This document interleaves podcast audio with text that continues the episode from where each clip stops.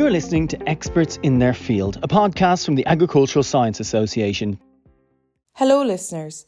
My name is Neve Bamberg, and I'm the president of the Agricultural Science Association. In this episode of Experts in Their Field, Council member Catherine Heffernan chats with Thia Hennessy, the Professor of Agricultural Food Economics in UCC and the Head of College of Business and Law in UCC. Thia speaks to us about growing up on a dairy farm in Cork, which sparked her interest in the business side of farming. Following on from this, Thia studied economics and finance as her undergraduate degree and progressed then into a master's in agribusiness. Thia speaks to us about her time in AIB, Teagasc, and now UCC. She also speaks about how she undertook a PhD in Reading throughout this working time. Thia now resides in County Cork with her husband and her family, and we would like to wish Thia all the best into the future. Hello and welcome to this episode of Experts in Our Field. My name is Catherine Heffernan and I work at MSD Animal Health and I'm an ASA Council member. Today I'm joined by Thia Hennessy, the Professor of Agricultural Food Economics at UCC and the Head of College of Business and Law. So you're very welcome, Thia. And we might start off if you can start to tell us a little bit about yourself and growing up in County Cork. Sure. So we're sitting here in my office in UCC, and I grew up about six or seven miles from here, but I only came back to Cork in 2016. I was gone for my education and the first part of my career. I grew up on a dairy farm. Um, my brother and my nephew were still running that farm. So I suppose I was seeped in farming and agriculture really growing up, but it was the business side of farming really that interested me. So I went and I studied economics and finance first, and then a master's in business studies with a specialism in agri food business in UCD. And at that point, uh, Professor Seamus Sheehy was the Professor of Agricultural Economics, and I just found him to be really interesting, inspiring person, real old school type professor. We don't have that many of them anymore. And I suppose he just really, um, you know, piqued my interest in agricultural economics as a topic. Okay, and you felt? Do you feel that a lot of that came from your background being at, at home on the farm, growing up on a farm? Was do you think that kind of uh, spiked the agricultural side But Where did you kind of go down the avenue of the economic side? Yeah. So I suppose for anybody that knows me listening to this, I'd have to say hands up. I was never a person who was out milking cows, or maybe a bit of feeding calves. All right. So I wasn't very hands-on, kind of um, growing up in in the farming environment, but it was the business side of it interested me more really, and um, I suppose the discussions around milk price, the early days of the milk quota, all of the discussions about policy changes and you know the the general agreement on tariff and trade all of that would have been on the news a lot when I was growing up and of course we only had one TV and you had to watch what your father wanted to watch so I would have been very exposed to all of that and had an interest in it so I decided to, to study general business. So I did economics and finance. But for my projects in college, I tended to kind of come back to agriculture. So when it came to doing a master's, you know, the, specialism that had agribusiness in it kind of appealed to me then because I had done a lot of the application of economics and finance to farming questions, really. Okay, very good. And when you were finished your master's, what, where, what did you do so I spent a year working in AIB on the graduate program, and um, I suppose I was still looking for something else. And then around that time, there was a contract position advertised in Teagasc. They were setting up a new project called the FAPRI project. They had brought people from the US who had been running this policy analysis, economic modelling type project, and they wanted to develop that in Ireland. And they hired a number of kind of early career people at that stage. So I joined along with three or four others um, at that time in an initial contract position, and I ended up spending 18 years working in Teagasc then after that. and was that, I suppose at the time, was that expected, or was it something you just went with the flow? And oh, totally went with the flow. Absolutely. I mean, what age was I at that time? 2021. Nobody kind of at that age, you don't think you'll spend 18 years doing anything, but the time just goes by so quickly. And there was a lot of changes in that period. I started off in Sandymount Avenue, which would have been the headquarters of Teagasc at that time and like that it was maybe a two or three year con- contract first and it got extended and then i started a phd and i was made permanent and then as part of the big kind of decentralisation policy of the government at around that time, and maybe the early noughties, that office was sold. And I worked for a short period in Ashtown, and then our particular unit was transferred to Athenry. So I spent the second half of those 18 years living and working in Galway. So it was all very varied over that yeah. time, really, and, and the work evolved as well. We started off like looking at just the policy analysis question, but things evolved. I became head of the National Farm Survey over that period. We moved into collecting environmental data as much as economic data, developing new indicators. So there was a lot of variety, I suppose, in, in both the work and in both the challenges that we were looking at over that 18 years. Okay, and I suppose what was the biggest thing you took from that um, throughout those 18 years? What was the biggest thing you kind of took from that, or what's your most memorable moment? Well, the first thing I would say is I really enjoyed working there, um, and I suppose it wasn't because of you know the the feeling of working there didn't lead to my my leaving there. We'll come to that in a minute, I suppose. Um, I think what I would really see now about Teagasc, having worked somewhere else, is that there's such a strong community, and the fact that everybody is focused on one sector. Um, for a large part, the majority of people come from an agricultural background. They're really committed to making the sector a success, and that has a great kind of bonding period uh, or bonding kind of um, function, I suppose, in the organisation. So I would have said, as a place to work, it was a great time in my life, and I really enjoyed it, and I'm, I'm still in contact with all the colleagues there and everything. Any particular memory? I suppose one thing we worked on that I'm really proud of, and that that that still. Um, stands today is that as head of the National Farm Survey, as, as a team, we came up with this idea that we would broaden the survey not only to look at incomes but to look at sustainability. And I suppose we started that process maybe around 2011 or 2012, and we were kind of ahead of our time at that stage because sustainability wasn't as on the agenda as it is now, and certainly the multidimensional kind of concept of it, taking in the environment, the economic, the social, looking at innovation. So to come up with those indicators, I think we launched that first report. I know exactly when we launched that first report because I was nine months pregnant. and then the moments. And, and uh, on my for my with my third child, and I went on maternity leave very shortly afterwards. So it was kind of a very intense period of work leading up to it. Yes. Um, so, from a personal and a professional perspective, I suppose I was very proud that we managed to produce it at that time, and it has been produced annually since and improved on and built on by my former colleagues there. And I just think, I know having sat on the Food Vision um, committee subsequently, it's just a really important piece of evidence. Uh, required for both policy and marketing and everything else that goes with the sector. So yeah, that's, that's nice. one memorable piece of work. Yeah, yeah, and as you said, that the, when you see it coming out every year, it's probably yeah, it probably makes yeah, you yeah, yeah. happy enough to see it's still going and you're such a big part of it. Yeah, I'm just delighted to see that it's not only is it still going, but going from strength to strength yeah, and being improved and, you know, led by others and that as well. So Brilliant. And you mentioned you did you did a PhD along the way. Was that was that part time? Mm-hmm. Um, how did you how did you find juggling both? Yeah, so um, I was in a contract research position, and I suppose I kind of knew if I wanted to get a permanent position or stay in Teagasc, I needed to do a PhD.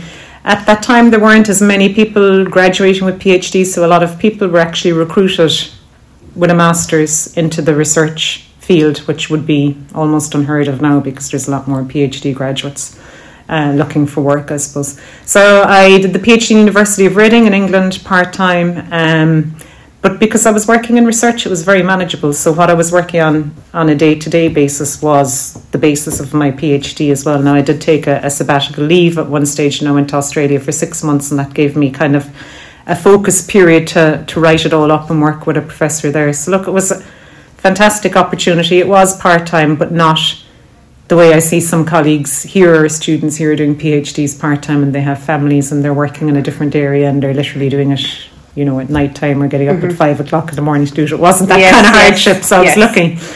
Um, so I I finished the PhD in 2003 or 2004, I think, and um, graduated from Reading. And I've stayed very much in contact with uh, the colleagues there, and they actually gave me an honorary doctorate oh, in uh, 2018, which was really nice. Oh, that's lovely. So, what we do here in UCC is we give alumni awards to uh, alumni that we feel have contributed to their field, but they do it slightly different there. They give an honorary doctorate. So I have two PhDs from Oh, wow. from Reading now, but one, one of them earned through hard work, and the other one honorary. So yeah, it was My God, kind that's of- some dedication for nice. play. Brilliant. So in 2016, am I right? Yeah. You decided to take a change in career. I did. So in 2015, there was uh, posts advertised here in UCC, professorial posts. They come up very rarely, really, and there was one. Well, they were kind of unallocated at the time, but they were in the business school space. And in the business school here, there is a department of food business, um, which is kind of unique, I suppose, because while you know there's agricultural science, obviously, in in um, UCD and there's agribusiness, but it's still within the School of Agriculture, whereas it's within the business school here. The focus is more on economics and marketing, so it's very much in my field.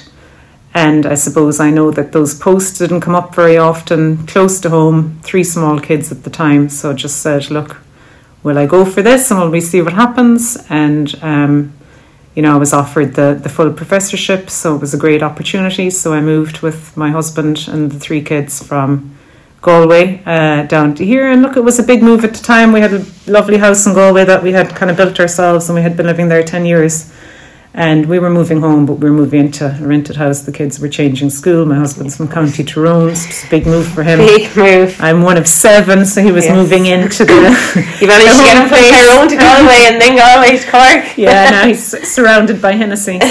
so look, it was it was a big move, but it was a good move professionally and and personally. And um, you know, I've been it was a big adjustment. Things are very different here to Teagasc in in lots of ways. Um, some uh, good and some bad, uh, but from a personal perspective as well, it's been great just to be back near my family, and especially I think when you have young kids, it's great to have family support.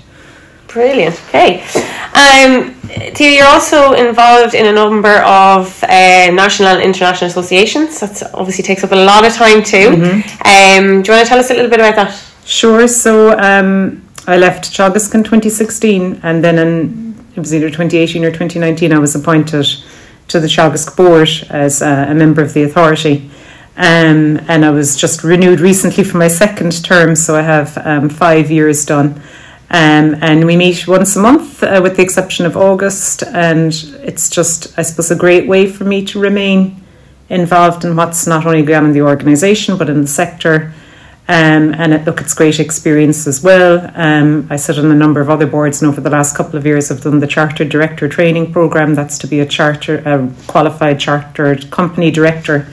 So you learn a lot about governance, about finance, about your responsibilities as a- director, and it's great to have the practical experience of actually being on, on the board then as well. Um, so we have a subsidiary of UCC, the Irish Management Institute, their executive education provider. There's they have a campus in, in Sandyford, so I sit on that board as well as the UCC representative director. And then most recently, I joined the ESRI, the Economic and Social Research Institute board, which again is an organisation not unlike Teagasc, but focused on on the whole economy rather than just on one particular sector. Yeah. So look, they're great experiences to have to see how other organisations function. You learn a lot from them, and you have the opportunity to bring some, you know, advice and input as well from your own experience. Um, so yeah, it's just been really enjoyable. We had a meeting of the Teagasc board last week when I joined in 2018 or 19. I think there was two women, including myself, and nine men on the board. And last week there was uh, two men and eight women. Oh, excellent. So there's been such a transformation. Um, I think just it, it's just the way it happened, really, in terms of renewal of membership and people that were nominated and uh, appointed to the board. So very different board now to when I joined originally. So looking forward to working with all the new board members there as well. Good. It's probably nice as well with the Board of Teagasc to kind of you know, keep your foot in where you were as well and take take your knowledge and what's happening there to your day to day role here in UCC as well. It is because I suppose you know we'll probably talk now about what I'm doing here at the moment. It's it's quite unrelated now to agriculture, apart from the PhD students I supervise and whatever research I'm doing. So that's a great way to remain involved in the sector as well by being on the the Teagasc board. You know. Yeah, and you were also involved in um, the setup of the first agriculture course in UCC. So how is that going? And I suppose how did it come about? really? Sure. So when I came here in 2016, there had been discussions for many years about setting up an agricultural science course, but for various reasons it kind of hadn't materialised. Shortly before I came from Teagasc to UCC, Paul Ross came from Teagasc Moorepark to UCC as well, and he came into the role of head of the College of Science. So he was in a you know, a, a position of significant authority, really, to be able to make something happen. Um, uh, at that stage. So look, I I'd ha- had a chat with him, and we talked a lot about how it would be great to have ag science and the size of the agricultural sector in Munster and the growing dairy sector and. You know, young people going to, to UCD like yourself uh, to study ag science. Wouldn't it be great if they could stay closer to home? So we chatted to the to the colleagues in Moorepark, and Seamus Crosse, former colleague from Teagasc, came in and gave us a lot of help as well. And um, the course got up and running. What year exactly? I'm not sure. So the first group graduated last autumn, which would have been 23 four year programs, 2019. So the first um, cohort came in in 2019, and then sometime after that, Frank Buckley was appointed the first professor of agricultural science in the history of the university, which was a big um, development as well. And of course, he came from Moorepark, so we've all that connection, which is really important, I think, for the ecosystem and for Definitely. the relationship between the two organisations. And a few more colleagues have joined now since from from Teagasc as well. And look, the program seems to be going really well. I went to the graduation breakfast of the first group, and just a fantastic group of of young people going off out in their careers and meeting them there with their parents. Really mm-hmm. lovely occasion. I teach them in second year um, agri-business, farm management, and financial principles. I think it is. Um, and look, sure that you know it's it's great program, small group at the moment, but ambitions to to grow the numbers. And I just think really important to have that here in Cork, like I think, which I would biasedly say is the agricultural capital of Ireland. Brilliant. Uh, dear, you're a busy woman. You have uh, three kids, as you mentioned already. How, how do you do it all? How do you manage the work life balance? Um, badly most of the time, probably stre- a bit stressed. So I have three kids. They're um, 14, 12, and 9 at the moment. And uh, I have lots of family help. I have childminder, obviously. My husband does more than his fair share because I suppose I'm, you know, away a lot and that kind of thing. But look, I suppose just planning, planning ahead and trying to, to keep everything juggling and just keeping the fingers crossed most of the time, forgetting things and doing things at the last minute and all that kind of thing. But they get done in the end of the day, exactly? Yeah, yeah. Brilliant. So, good. All's good. Good. Yeah. Um, and I suppose, um, in terms of advice, what advice would you give yourself back back when you were 20 if you could do it now or your advice would you give to students? Um, um, well first of all I think I think it's a great time now to be a student and a graduate. I suppose I graduated in the mid 90s and we had a really coming out of a really bad recessionary period at that time. And it was all about getting a job and getting a secure job and keeping a job. So I think maybe if I had graduated at a different time, I'd have taken a few more risks and done a bit more travelling and that kind of thing. That mm-hmm. you see young people doing now, I think it's it's just brilliant that they have that opportunity. Um, and I suppose like putting yourself out there, applying for things, even if you don't think you have all of the qualifications or all of the experience, um, and taking the chances. And you know, you don't have to know everything the 1st mm-hmm. day and you know, I suppose the more like I'm kind of in a privileged position in, in the university because i have just finished up as dean of the business school, and in that role, you get to meet loads of really influential people who maybe had studied here and went on to be CEOs of companies and everything. And the more you meet those people, you actually realize they're very ordinary people and they don't know everything. Right. And a lot of the time, they're winging it, maybe, and mm-hmm. you know, they'd say themselves chances they took early in their careers, so kind of faking until you make it kind of thing. So I'd say not to get too stressed and you know try to get a variety of experience and travel and life experience and professional experience and apply for things even if you think you mightn't have all the the boxes ticked yes. because you might still be the best person for the yes, role. absolutely. And what advice would you give to someone who may be on, on the fence about uh, taking up maybe a master's or a phd yeah i mean i think a phd is a really big commitment and um, like when I'm meeting students who who are thinking of doing a PhD, I, I really do like to explore why they want to do it. Mm-hmm. Because you know it's a three or four year commitment. Look, we've seen so much in the media that we know it's not particularly well paid while you're doing it, so it needs to be something you really want to do. So I think you really have to be sure that you want a career in research or academia or some kind of a role that requires a PhD mm-hmm. because I think if you're not 100% committed on day one, you certainly won't be when you're 18 months in or two years in because it's a long slog and it can be quite a kind of an isolated experience because you're working on a project, okay, with your supervisors, but for the most part on your own. So mm-hmm. you do mm-hmm. need to be really, really motivated. Um, a master's, then I suppose, much sm- shorter commitment, and you know, we've lots of 12 months thought masters, and I think it's a great way of getting a specialism. Like, you know, if I'd be thinking of my own kids, I'd be quite happy for them to do quite a general first degree and then get the maturity and a bit of experience. Yeah. And then you can do a master's in something that's more specialised. Mm-hmm. That prepares you for the workplace now, whether that's doing kind of a general science degree and a specialised one, or a general commerce degree and a specialised master's in you know accounting or data analytics or whatever yeah. field you want to go into. So you're keeping your options open.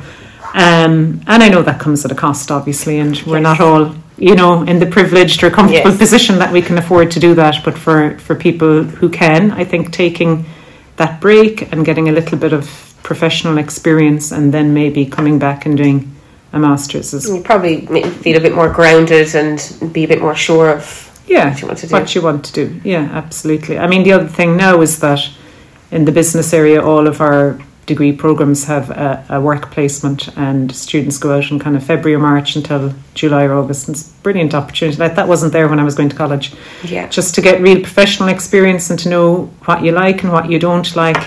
Yeah. And for lots of people, then they've job offers coming back if they do well on their placement. So, you know, and it, that's on the ag science degree as well. Part of it is on a farm and the other part is an agri business. So, I just think that um, that's a great opportunity, and if it's not part of your degree program, to try to go out and look for that a proper summer internship, getting proper professional experience. Like, yeah, I think it's it's, really it's a good point because I think often you can just you know it's easy to work at home or it's easy to go somewhere local. Yeah, um, but it's I think going to as you said, going to a company that's relevant to where you might might go down the line. You can yeah. see what's happening because yeah. often, if you don't do transition year, you may never have any real work experience. Yeah. if you think about it. I know, and then for fantastic. like those of us that grew up on farms, that's kind of the sector we're familiar with. So even to just try to get the experience in different sectors, like, and I know it's hard and it's you know, it's it's not easy for everybody, but where it's possible, I definitely recommend it. Push yourself outside yeah. the comfort zone, yeah. which you certainly did uh, throughout your career. But Thia, thank you so much for taking your time today. You're, as I said, you're definitely a busy lady, so you've managed to squeeze us in, and we really, really appreciate it. No problem. Delighted, Catherine.